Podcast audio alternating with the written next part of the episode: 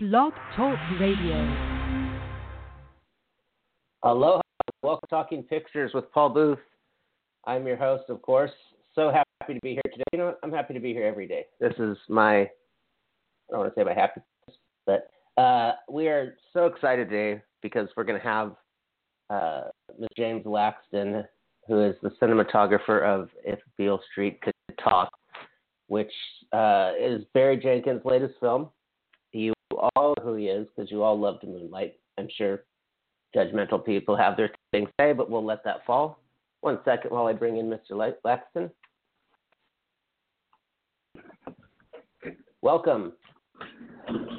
Hey, hello. How's it going? Good. How about you? Uh, just first, I want to know: Do you want to go by Mr. Laxton or James?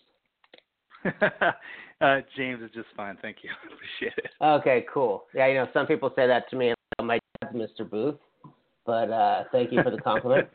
um, Amazing. Uh, yeah. First of all, thank you for joining us today. We really appreciate the time of all our guests. And uh, Oh, we were, I was just, oh, good. What's that? I said no, not at all. Thank you for having me. Of course. Oh, okay. excellent. So, just the quick show maintenance uh, for the audience. Uh, James is a Oscar nominee for his work on well shooting the the Best Picture winner Moonlight. Uh, I was so tempted to say, "What do you think of the La La Land envelope?" but I wasn't going to um, ask you. I just said it. That's the other rule for the show. All new listeners, anything I say is the opinion of the show, and anything James says is his opinion. So we want to keep that right. Uh, we're here today to talk about If Beale Could Talk, uh, another film he's done with Barry Jenkins. And just the quick synopsis here is let's see. It follows a young woman's mission to prove the innocence of her child's father before she gives birth. And now, in your biography, it said you like to make hard hitting emotion films. And so, just to, just so I have a beacon for this, will probably be the only standard question that we go over is uh, what did you shoot it on? We shot the film on the Alexa 65, which is um, it's a digital camera, of course. Uh, I guess it's what we call large format cinematography. Um, but uh, basically, it just is a um, you know a, a, a similar camera to what we all are familiar with with the uh, Arri Alexa, but in this camera particularly, it's one with a, a much larger sized uh, chip, um, which is indicative of a larger field of view and some lenses that go along with it and things like that. okay, excellent. Thank you. I just want to let you know Sure. that you, uh, all due respect, you're talking with a guy who got D's in cinematography class. sure. But Um, I well, do know who yeah, Roger Deakins is. Oh, yeah. as we all, as we all I, said, the man. I can remember my cinematography teacher taking me down the hall and saying, "What the f is your problem?" All right. So where it all where it all starts, of course, as people know, or you know, I think we both know filmmaking is so collaborative, but there's still that lingering. And of course, all due respect to Barry Jenkins, James Baldwin, it of course starts with the written words. But what really hit me last night was I thought, wow, eh, how many? Uh, obviously, not how many drafts, but how often does the lighting plan have to change with each Hmm. time you got a draft or a scene, say, and just anything you'd like to talk about with and, and to Hmm. use that for if Beale Street could talk.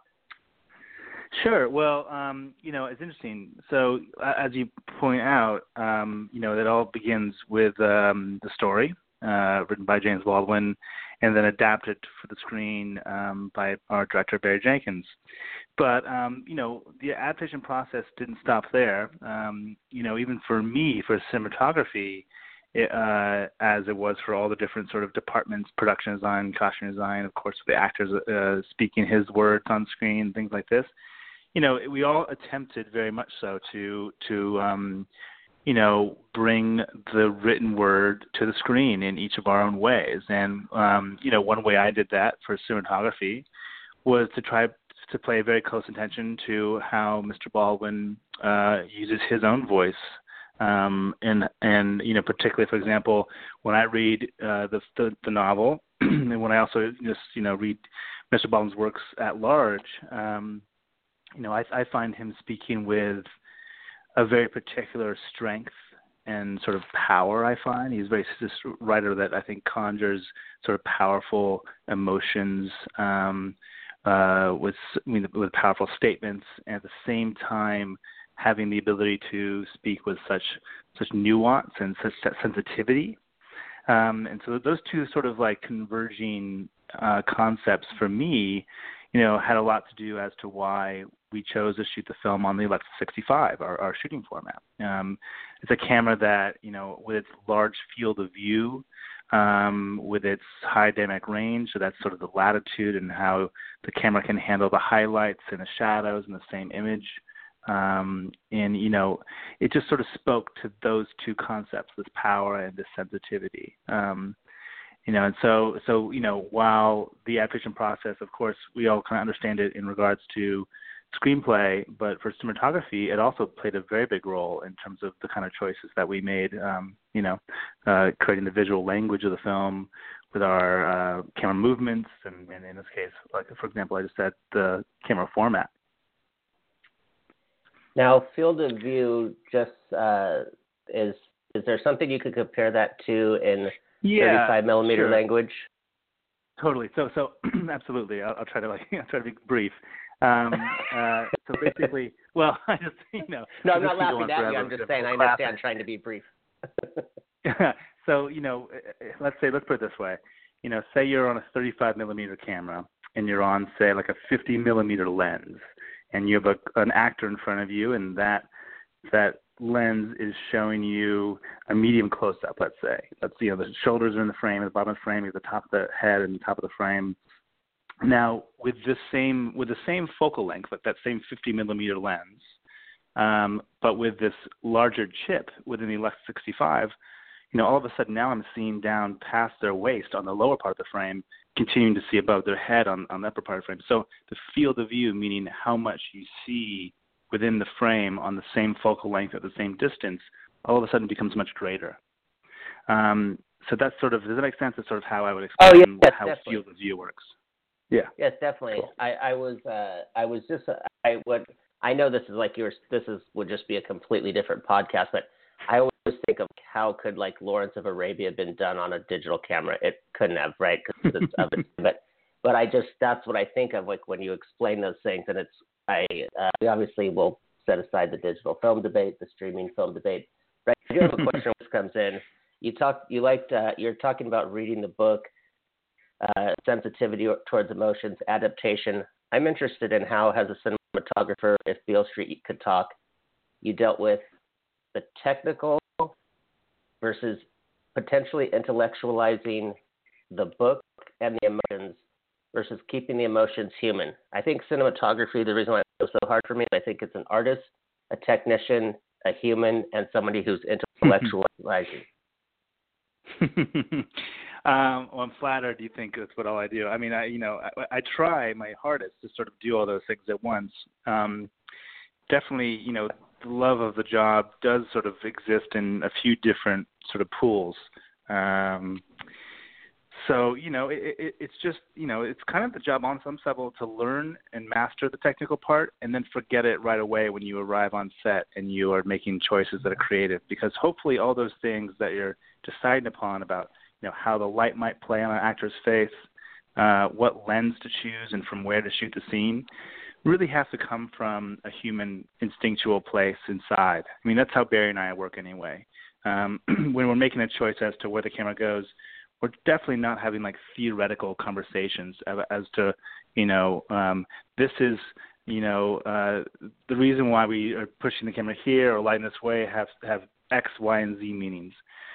The truth is, we're having very like emotional, sort of trust, gut level decision making processes uh, as to why we do what we do. Um, and so, in my mind, um, the whole idea is to learn all those things, learn the craft, learn the technical parts of it all, but then forget it right away because you, know, it can't come from there. um, well, oh, right. Well, so I, I think I think you guys are very similar to musicians. It's like Eric Clapton's not thinking B chord, A chord, right? So that's a Mhm. really great uh, thing that you said about forgetting it. Uh, that brings me to you guys. Uh, the film, the, this film is so emotional, and uh, I thought about these. The on on the surface, we won't obviously won't get into the BS of race, justice, society, but with such hard emotions, uh, you just you you're just thinking on a gut level. Does it come across you and uh, uh, Mr. Jenkins' mind of okay, we're we're going to make this film, but that ultimately your film is just going to become my perception? How do you, how does that? I've always wondered how Mm. that plays. Well, well, it's interesting. I mean, you know, because we kind of the the hope is that the choices that we make that come from inside of us, Barry Nine, the case of cinematography, um, a film, are are are also sort of our own, um, and we're choosing them because we feel something about them, right? Um, the way the light plays, the the, the way the camera might move, in you know, uh, instills a sort of emotional reaction within our own self. Now, hopefully, that transcends to you as an audience as well. Um, that's our hope. It's not something we can uh, can sort of guarantee, but it's sort of our job to uh, translate our sort of um, emotions about a character, how we feel about a character in the in each scene and within each perspective. Hopefully, you know, we're able to sort of translate that emotional core into camera movement, into lens choice, into lighting, and things like that. Um, and hopefully these translate. Sometimes they don't, but the hope is that you know, with any luck, we're making choices that also, while they have to do with us and they have to do with our own feelings about these things, they have very hopefully continue to mean something to you as an audience as well. Oh, that's really interesting. Uh, ever, uh, very often, I tr- I try to act like I say it's once in a while, but I guess we'll give an answer, and then I'm like, oh crap, I'm supposed to say something. I can't have dead air, but I want to soak that in. um, I, I, No, go for I was uh, I was kind of thinking that I, the thing I did want to touch on was the perception and justice and the uh, like I said, we won't get into the race thing, but one of my favorite films about justice is Twelve Angry Men, and I always thought that the greatest power was that we never see the criminal, and that whole scene where the guy goes, "I know these people. There's some of them," and I just thought that was such a thing. Of course, Sidney Lumet, the Jedi Yoda, um, uh, and Boris Kaufman, that's a great cinematographer, and also on the waterfront, as you know. Uh, but when the way he's saying they and them, I know it obviously. I don't want to say different because we're all the same, but there's obviously a maybe if you want to just say 20 degrees to the right that obviously Mr. Jenkins has a different take than I'm going to have because I'm half Mexican, half white. Uh, Mhm.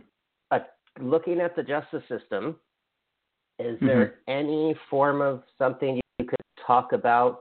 Uh, and I, I don't mean putting you on the spot socially. Wait, let me reframe this. I'm sorry. I tripped Sure. myself up. I apologize. Um, let's just use 12 Angry Men. And I, I brought that up because I was keen. 12 Angry Men w- was able to say they.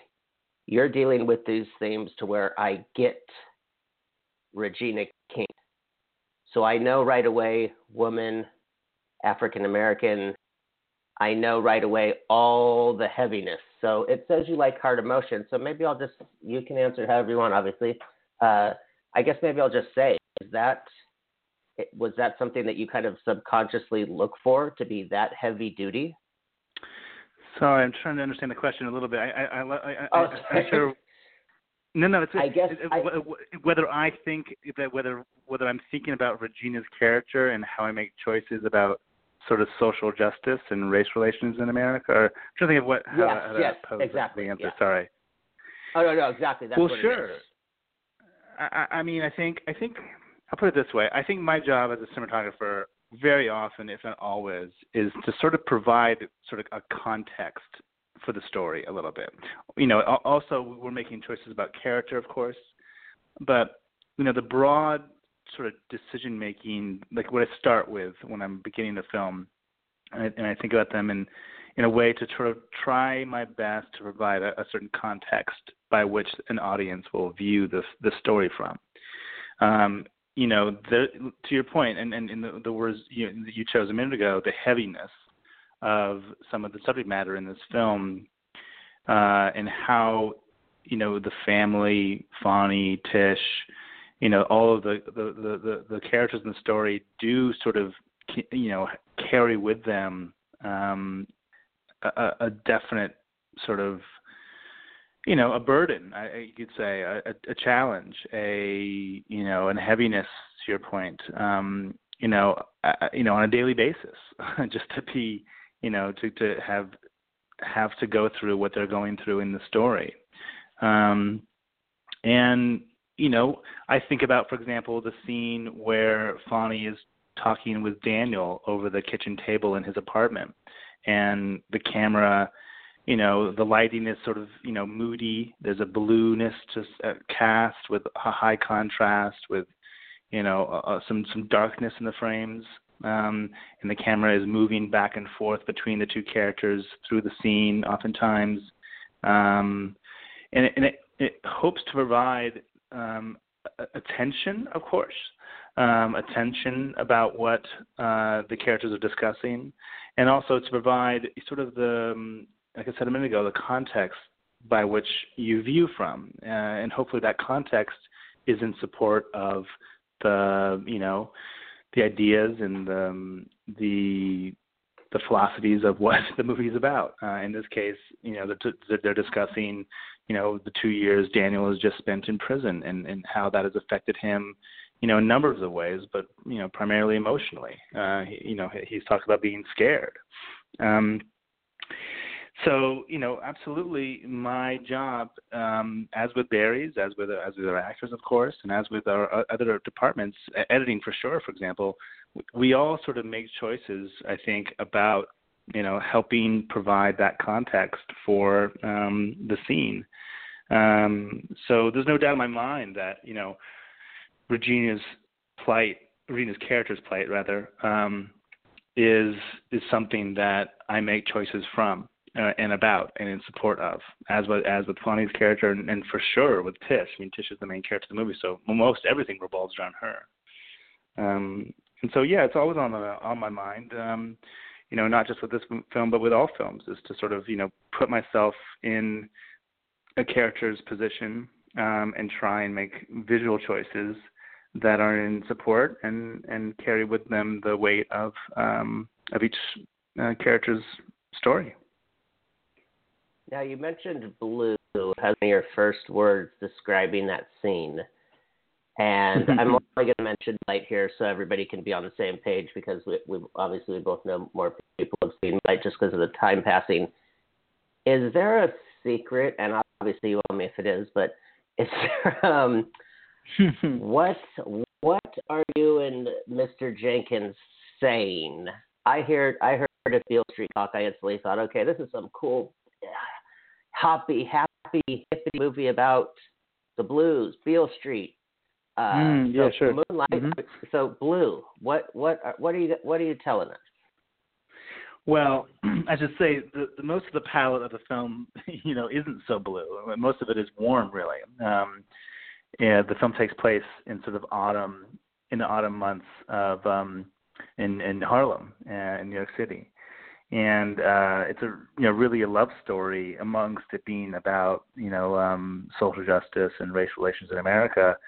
You know at the core of this thing is is love and you know the love of Tish and Fonny and so you know so much of our choices about color palette you know revolved around you know two things. One um New York and Harlem to be specific, and two about love. Um, and so when I think of love, and I think of you know the first times I felt love, oftentimes were my family's home growing up, which were you know at dinner tables and in living rooms that were lamp lit, warm glows and things like that. And so I think you know I brought that into some decision making towards you know why the palette of light specifically um, casts uh, such a warm sort of amberness um, the blue in that particular scene is um, is unique to it, into and unique to that scene particularly. Um, you know, largely because of what they're discussing, uh, and it was important for us to to not apply, for example, um, you know that warm hue of you know in the in the Rivers home in the beginning of the film. Uh, it would be silly to sort of have you know the scene with Fonny and Daniel have the same sort of tonalities, and so we chose to um, to film that scene with much more blue sort of daylight fading outside the windows, pushing through and, and casting light onto Daniel's face and the back of Fonny's um, uh, um, uh, backlight as well. Um, you know, and that's what's interesting about that is the next scene that transitions after that scene is over with Daniel and Fonny is the dinner scene uh, where the three of them, you know, Tish, Fonny, and Daniel are sharing a meal together, and that's back to being warm and this this feeling of of um of love and of hope and um you know and I think you know the differences of light color and palette within those things are clearly are, are very much uh, purposeful. And so you know we discussed them, you know, in pre-production going into the film, um, rather specifically about, you know, where the light might be coming from in the fading hours of of an afternoon versus you know what happens when you know it's it's it's a, a dinner table scene where the tone shifts back to being about family and about love. I like that. Because the different tones, the different palettes. I think and there's so many different loves. I mean, I don't think. I mean, I think obviously father and son love is heavy duty and complicated, but also so is husband and wife. Uh, obviously, sure. who you, who you come from is a different thing. Um, but I, you know, I'm kind of in. I'm intrigued by the emotions and the things you're talking about because I have, uh, you know, I have to be vulnerable if I want other people to be vulnerable.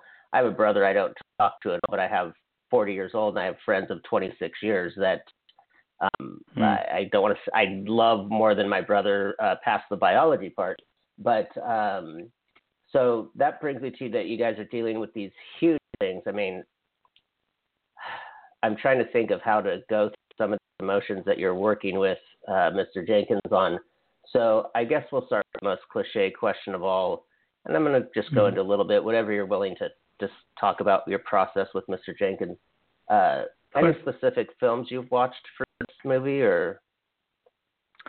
You know, it's interesting. Um, we didn't watch a lot of films for this. This film, particularly, mostly, you know, the the visual approach came primarily from a lot of still photography. Um, in particular, uh, works of Gordon Parks and Roy DeCarava, oh, I think, were both very very influential for us. And so, you know, um, we, we did we did watch some films from the 70s, and specifically some films from Harlem in the 70s. Um, you know, but but you know how palette worked and how light wanted to play upon faces.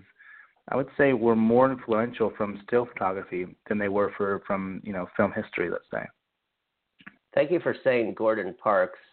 Uh, hmm. Man, everyone out there, please look this guy up. I'm I'm 99 percent. I'm 100 percent sure. Uh, first African American to photograph a pre- an American president, uh, which used to have. We won't get into that. Um, sorry. Um, uh, Gordon Parks. Um, thank you. Oh my gosh. So uh, I had a chance to to meet him at a photography exhibit in Dallas. Decided oh, wow. not to go. Yeah, decided not to go. He died a month later. Um, oh. I like to say I like to say it's my only regret in life. please, everyone. Well, yeah, I don't no, mean he, to take time yeah. from James uh, you have to look him up, Google him. There's a great mm. autobiography that he did, but it, you know, it was obviously a couple decades before he died. Uh, and also, if I, unless I'm correct, I, I think he, I'm pretty sure he directed Shaft. Um, yeah, he did. Mm-hmm. Yeah. so, it, yeah. So, thank you, James, for letting me veer off course there. Uh, no, no, no, no. He's amazing. I mean, I'm a big fan, as my my my guess, and you know, for this film, you know, just provided a great deal of, you know, um, you know, of, of help and of, of influence. Um, and and we Barry and I for sure, you know, love and appreciate his work. Um, and also, I mean, you know, Roy DeCarava, who maybe is lesser known, um, you know, than Mr. Parks. I think you know was equally as as influential. Uh, he's someone who photographed Harlem particularly, and um, you know, was a great help for us to sort of try to get our heads wrapped around, um, you know, the emotional sort of core of this movie. Um, you know, his photographs have always, for me, felt, you know, such uh, packed with such um, emotional energy and emotional integrity and strength. Uh, and those those qualities we definitely felt needed to be a part of the, you know, visual um, language of, of Beale Street Could Talk. I love that. I I'm always so intrigued. I mean, obviously, I do this just because I want to hear everyone explain their um, process. I mean, I you know, I, I I'll admit it every time. I'm I'm a cheap free master's class guy, and that's why I'm so thankful for everyone that comes on the show. Uh, so, just a little bit of a continuation on working with uh, Mr. Jenkins. Um, so, how about was there any kind of music in the mix here? Uh, any jazz, blues, something to set the tone? Maybe you listened to, talked about? Yeah, it's interesting. You know, Barry and I, you know, very often I, I ask Barry very often anyway to um to you know send me things that he might be writing about or from you know um uh you know things that have influenced the creative process for him in pre-production and things like that. Um and it's interesting, you know. I think you know uh, you might expect from the title of, of of it, the blues were something we passed around, but I think it was jazz, you know, more than it was blues. Um, yeah, as to what Barry would sort of pass back to me, um, you know, along the way towards you know development and into pre-production, and just things I would then listen to in the work and uh, you know, listen to going in the evenings to sort of, you know, just help me provide, uh, you know, an, a, a, an idea of pace, of rhythm, tonalities, and things like that. That uh, we, you know, for you know, for one reason, reason or another, might have been rattling around in his brain, but you know, I'd say it was more, you know, jazz and and you know, and Miles Davis of John Coltrane and uh, and artists alike. Um, Nina Simone, I think, was something. What was that? Sonny Rollins? Yeah, I mean, I'm yeah, I, I can't remember exactly the, the playlist off the top of my head what he sent, oh, but sorry. I would be surprised if there's some Sonny Rollins in there. I think there were some Nina Simone songs in there, of course. You know, and, and just things he would like, you know, casually throw over to me. Um, just sort of, you know, the, uh, uh, you know, get my get my head in in the space of his head as well. Ah, I love that. Oops, we had a caller and they dropped. Um, we don't no, no usually. Way. Yeah, we. I was going to ask if you would mind taking a caller, and what makes this funny is, is uh, the caller was my mother. So I'm gonna get uh, you passed up. Get her back in the line. Yeah. I know. I, I was. That, that's what I was gonna ask you. I'll. I'll, I'll there. So the this all stems from a joke of we were watching Project Greenlight and Matt Damon was in the middle of a budget meeting and the camera shut off and said Matt's mother called so my mom saw that and was like, "I'm going to interrupt you anytime I want, whatever you're doing." So I don't mind. Uh, so no, it's great. I love it. And I know Meredith's so cool. So thank you, Meredith. Um, okay, so if she's listening, mom, call back in or text. All right. So cool. Let's see. All good. Cool. I appreciate that. Okay, so now let's see. Here's some. Okay, so jazz. I did have that written down. I'm going to bring that up. All right, let's see. You have okay. So last last question with working with Mr. Jenkins, and also I guess this would apply to. Uh, you want to pick a scene, or this would apply to just this. I know I know it's different for every cinematographer and director, but I always wonder. I know the final say is around Mr. Jenkins, got it, moving on, etc. Let's throw, like you said, we'll throw all out of the way. We know the first AD runs the show. Moving on, blah, blah, blah. Uh, is there a time where a cinematographer can step in and be like, hey, you know what? This sucks. You got the emotion, but I would just like the light changed a little bit. Uh huh.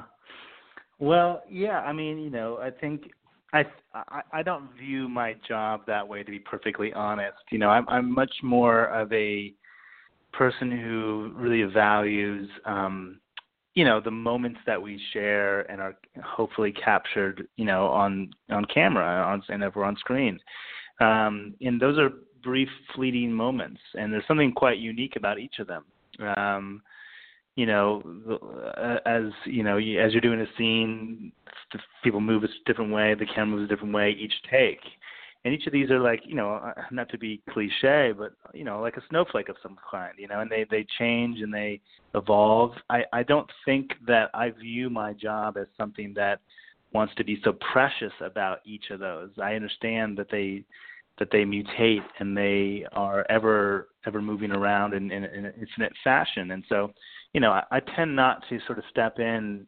You know, I try not to step in ever.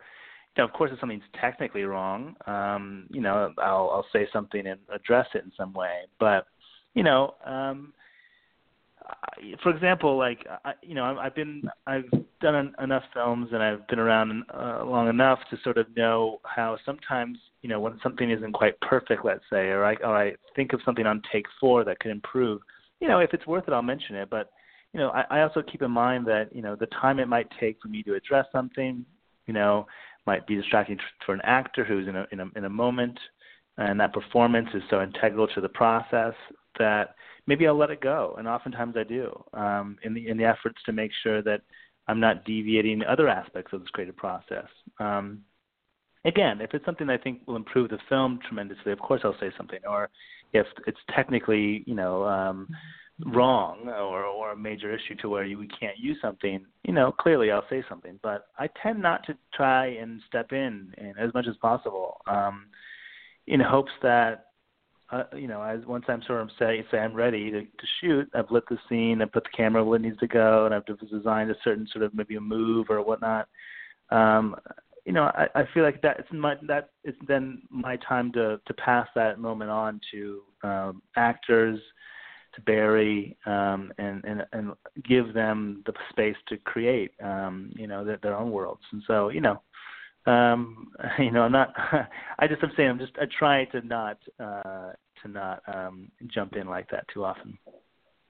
Uh okay. Yeah i'm i'm i've i've had the fortune to i was a pa on a film and i got to see a uh, a cinematographer director team that's as known like you guys and for me of course just the dopey film nerd was trying so hard to not notice their process and like you were saying, there's mm. there's the job, and you're kind of not supposed to notice. I was fortunate enough that the director and I were Sidney Lumet fans, and wow. so he would kind of let me hang around and watch when I really wasn't supposed to be.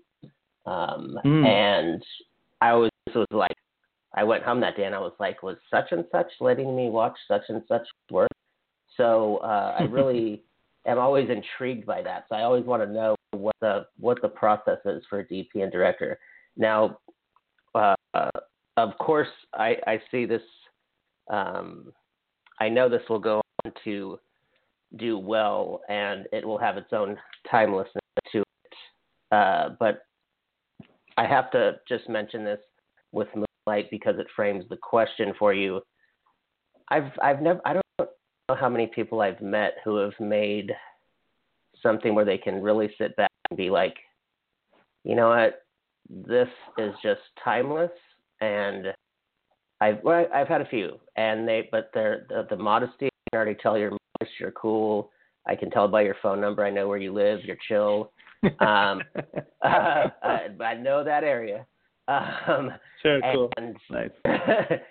but just that one moment where you can sit there and be like, you know what?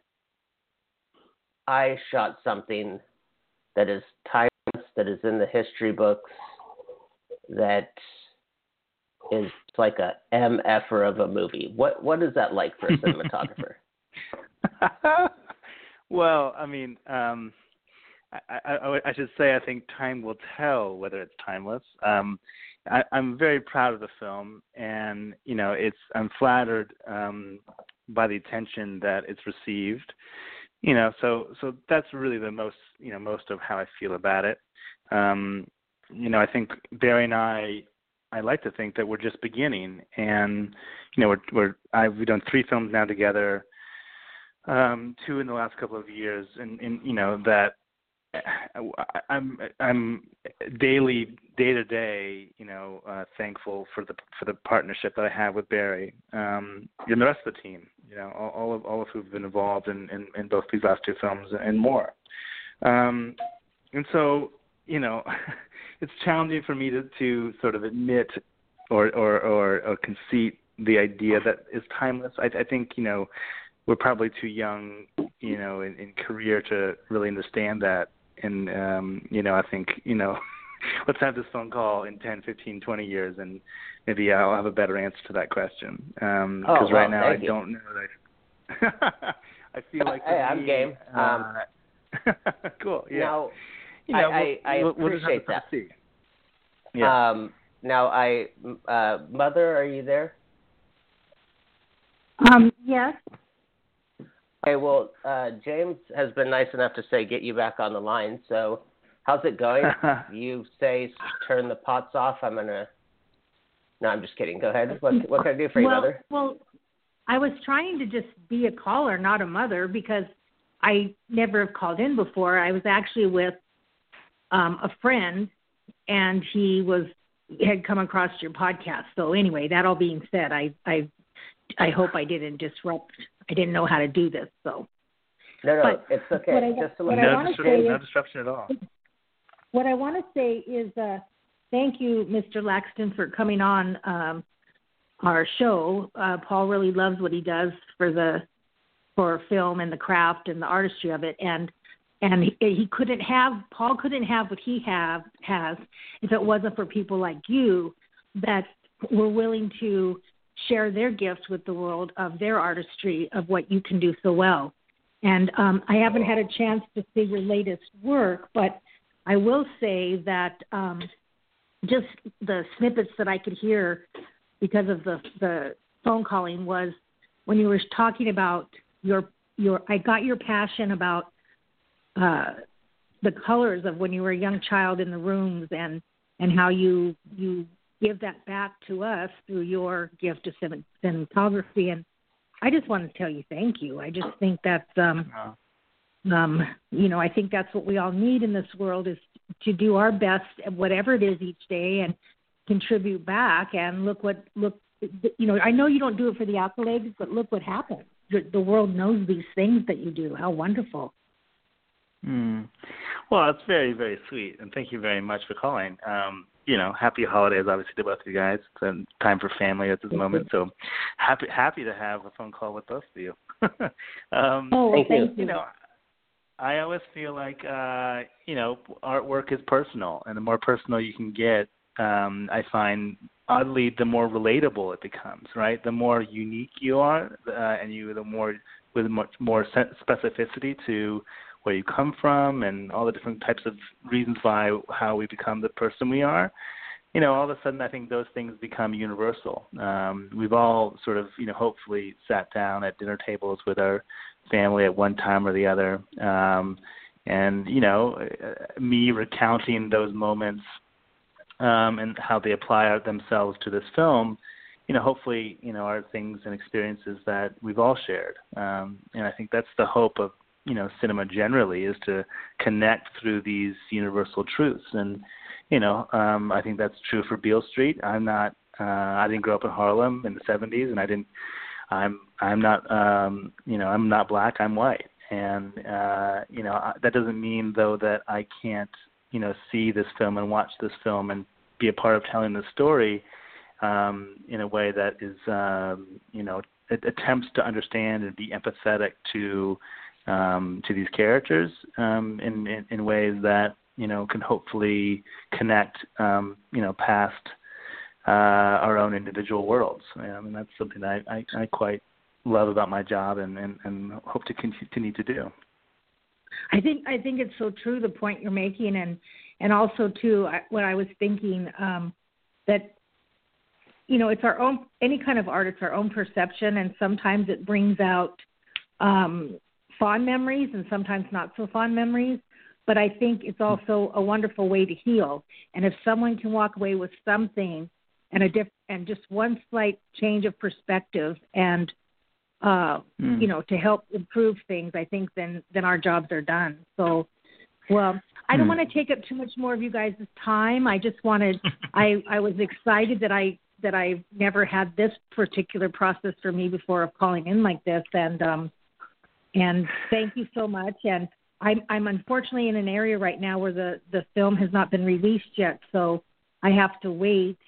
But Oh. um I will uh it'll be a a, a few few weeks I'm sure, but I cannot wait and I've I've enjoyed watching some of your career um Well, thank you very much. So, so best to you. Happy New Year. Uh, best wishes to your family, and keep moving forward, son. I, I really uh, wish good things for you too.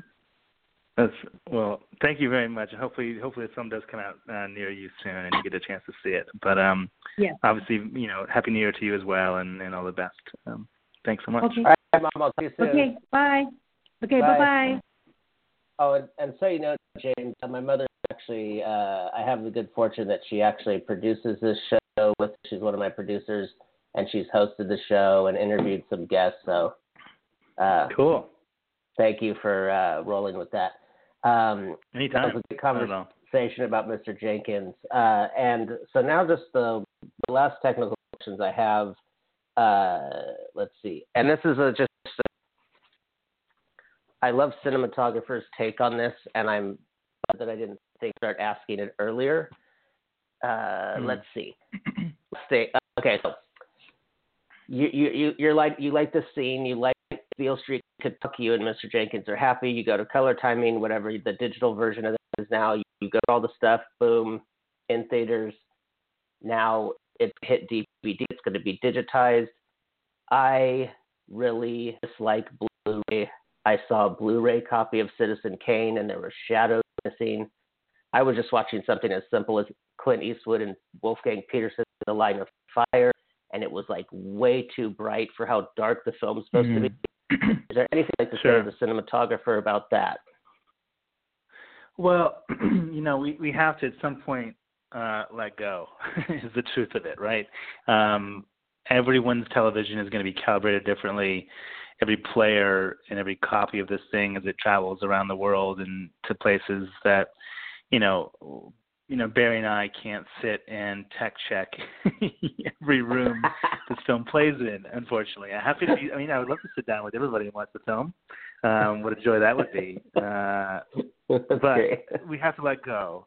And um, you know, I, I think there's there's quite sophisticated, you know, um, abilities in the digital spectrums to uh, translate the work we did for the screen onto these digital versions of the film on on DVDs, on Blu-rays, etc. So you know, I have faith in that system. You know, uh, plenty of faith in that in that system. Um, it what really is the challenge more so is and I think you know everyone in, in in everyone's living room is a different calibrated system, you know, with different settings and and there's no standard for that. I think that is more probably the problem than it is uh, the digital version of something being translated to, to to Blu-ray. Let's say, you know, um, we have Oh. TVs now that have smooth motion on them for sports and things like that. We have when you go into the picture settings, there's probably like a cinema version, there's a sports version, there's a custom setting. I mean, there's like a five or six, and who knows what each, each, each of these things have uh, on e- everyone's sort of personal in-home television. So, you know, I, I, we have to let go of, of of that, and um, we can't make our choices based on, you know, the the ten different settings on a television. Let's say, for example. That's that's I love to say that because I just happened to uh, be watching Tully the other day. For those of you out there, check it out. Um, Mm. By the way, congratulations to you guys on your Golden Globe nominations for Best Picture and Mm. Screenplay for your friend Mr. Jenkins, and of course Yeah. Miss Regina King. Thank you. Um, Of course. Paulina First is up for Best Actress for Charlize Theron. Now, I only bring up this. I was watching it, and I had interviewed the production designer, and uh, at the time, I hadn't been able to see this because I needed back surgery and I couldn't walk. And so I was Hmm. watching this, and I was just like, "Oh my God, she's just working the shit out of magentas." Like, I'm gonna message her and Hmm. be like, "How did you figure this out?" Well, long story short, watching this film that I very way too well, and I'm like, that's not the color of that movie. And uh, and this was weeks ago. Yeah. I said to mom, I go, wait a minute. I go, you mentioned that this was movie was the same color as Tully. And we looked at each other, and now that you're mentioning it, I feel like you know I didn't go to school or graduate college. I never thought of TV settings, so, so I love that you said that because I've been wanting to bring up this TV settings thing somebody, but it just sounds so yeah. peculiar. And so it's like, damn. So I don't know. So that's I like that you say that because it now I do have to go back and watch Tully and spend time wondering, did I set the colors right to Eric Steelberg? Did I? Is this what Anastasia meant? Did Jason Reitman want me to feel green or yellow right now? So yeah, uh, Sure. big problem. Thanks, Yeah. people. Just let it be at some point. You love that song so much, apply it to life. Uh, we also wrap up. we we always wrap up with uh, two with a question, or actually, we always wrap up with three questions. Um, if you're still if you're game, um, Sure. the uh, I like to ask something a, a lesson that you got for yourself or others that sticks out uh, from if Beale Street could talk to where you would say you would be telling me over coffee. I, I pretty much know I wouldn't have learned this had I not done if Beale Street could talk. Mm, okay. Yeah, that's a good one. Um, hmm. You know, I, I think I think the way the way to answer that question for me has a lot to do how I approach projects from this point forward, and that changed on this this film because um, you know I think going into into the film. Um, well, I'll, I'll, I'll, start, by saying cinematography, as, as as much as filmmaking really is as well, is a journey into another person's world, people's world, culture, etc. this is a space. I'm not from New York, you know. I'm not from Harlem, and I didn't, you know, grow up in in in this story's world. Not to mention, I wasn't alive yet. Um, and I think when you do that, uh, when you when you decide to play a role and participate in the in the in the making of a story that isn't yours, the first thing you have to do is listen. Um, listen to, you know, you know, the people from that world. Um, if you can read about it, if you can study it, if you can just try to come to understand not just the history per se, but also you know the meaning and the emotional sort of integrity of the people that existed in that space. I mean, I did the same thing when I went to Miami to do Moonlight. Um, you know, quite often, you know, as a cinematographer, you show up to places that are new to you.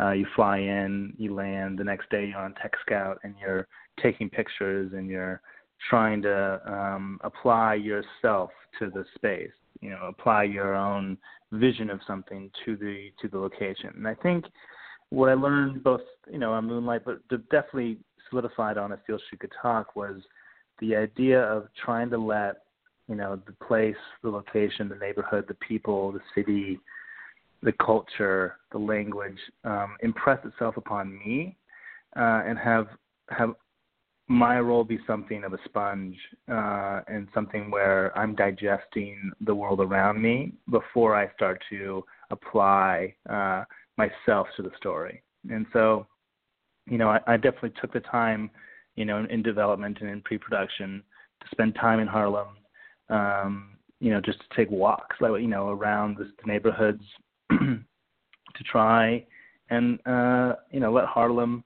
let me know what it wanted to look like on screen. Um, you, you know, the tones, the way light plays in in alleyways, the way the way light plays through Lenox Avenue uh, let's say, um, you know, it was important to, to, to, to let Harlem sort of dictate that for itself.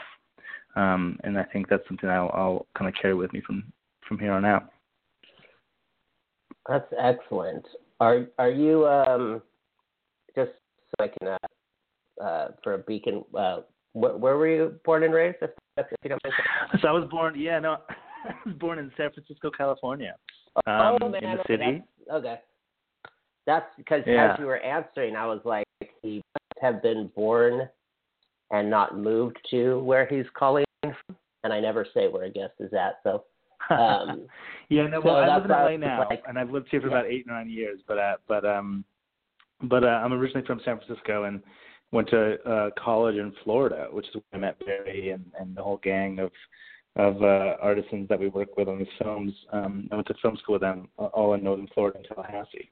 Um, but originally I'm from San Francisco. Yeah. because that I that's what was I lived in Sacramento for four years and Oh, cool. I just love that. I mean, you know, I, I'm just this this was such a it's such a thing, and now this is making so many things click because once you said taking in the area and not putting you in it, I heard a quote once. It's not me. It was Carlos Santana. He said, "San Francisco, we Hmm. don't have a superiority or inferiority complex," and I thought that's Hmm. so true. You can always go there. You hang where you hang. You're you're if you're on the wharf, you're on the wharf. If you're in North Beach, you're in North Beach. And so I really Sure. dig that. That's cool. San Francisco are okay. But my last shit, my last On a side note, Carlos Santana's aunt lives on the corner from me. he, he's what? Anyway, I was, I Oh. saying on a side note, Carlos Santana's aunt lived around the corner from me, which is very funny. Um, oh anyway, go on. wow, that is awesome. I mean, yeah, we're and, and we're I've been blessed. Uh, I get being an artist from my mother, and they like since I was a kid, they taught me that like people are people, so that's why I love doing this show. Um, yeah, Sure. of course, uh, that's so awesome, and that's the the uh, so I'm now you're making me think about the Fillmore, and I'm going to get way off. Um, uh, the um, oh, I love the Golden Gate. Okay, so the last Mhm. question is uh, obviously uh, you're you're getting you know you you like the story, you like the script, uh, like the director, everything's in place.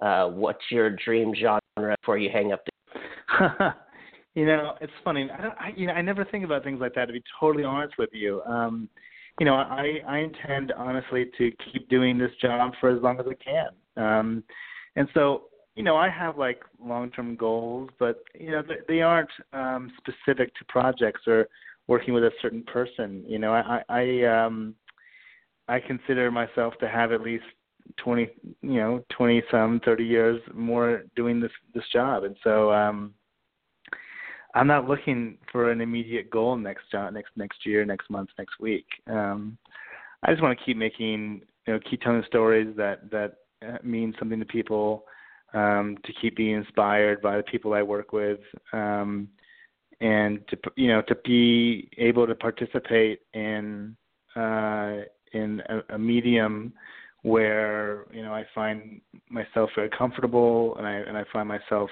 uh, it, being able to express myself in in a way and collaborate in a way that I feel very proud of. And right now, that's you know continuing to work with Barry Jenkins. Um, next year we have a TV series we're doing. Um, and I, you know, I couldn't be happier to be, you know, to continue with that friendship and that collaborative process with him. That's fantastic. Congratulations on that, by the way. Um, Thanks. Yeah, I know as film fans and filmmakers, and you know you you as well when outside of the prof- that you do it professionally. I know we all uh, love when you sit back and go, "Oh, here's eight films that a director and cinematographer did," or five films. I, I that's like my favorite thing. I mean, the Coens and Deakins and Oliver Stone and Robert Sure. Richardson. Uh, I mean, I, when I was a little kid and discovered them, I used to think they were the only guys that did that because I was like 12 or 13. I was just like, oh, this is so smart that a director and cinematographer work together on Platoon and then Born on the Fourth of July. Um, uh, Yeah, So yeah, yeah. I'm. I was very intrigued when I heard that you guys have, were were uh, teamed up again. Uh, the the other side of the question is just is just the opposite. Uh, there, there's just something you would not shoot, and it and it can't be because bad script, or it can't be because budget's not there. Like just there's no way you're gonna would ever be able to make this genre or story. Hmm. You know, I definitely think that I, I, I you know, I've in the past and and I will, I'm sure continue to in the future, you know, work in a variety of genres. So genre won't ever be a thing that I'll shy away from. Um, you know, I think I think you know, for me, it's important to to um, you know to, to feel personal about a project. And so if it's a it's a film and a, and a, and a, and a story that you know I don't feel uh, connected with, um, you know, something that I don't feel partial to, that it doesn't inspire me, and and, and also a film that doesn't necessarily want something from me, um, doesn't want my point of view, doesn't want my aesthetic. Well, maybe I'd shy away from that. Um, but it isn't going to be a genre conversation. It isn't going to be a a type of film or a content thing even necessarily. It's just going to be a conversation about you know does this you know, does this story impact me in a way that I want to be impacted if I'm going to be a part of its its creation.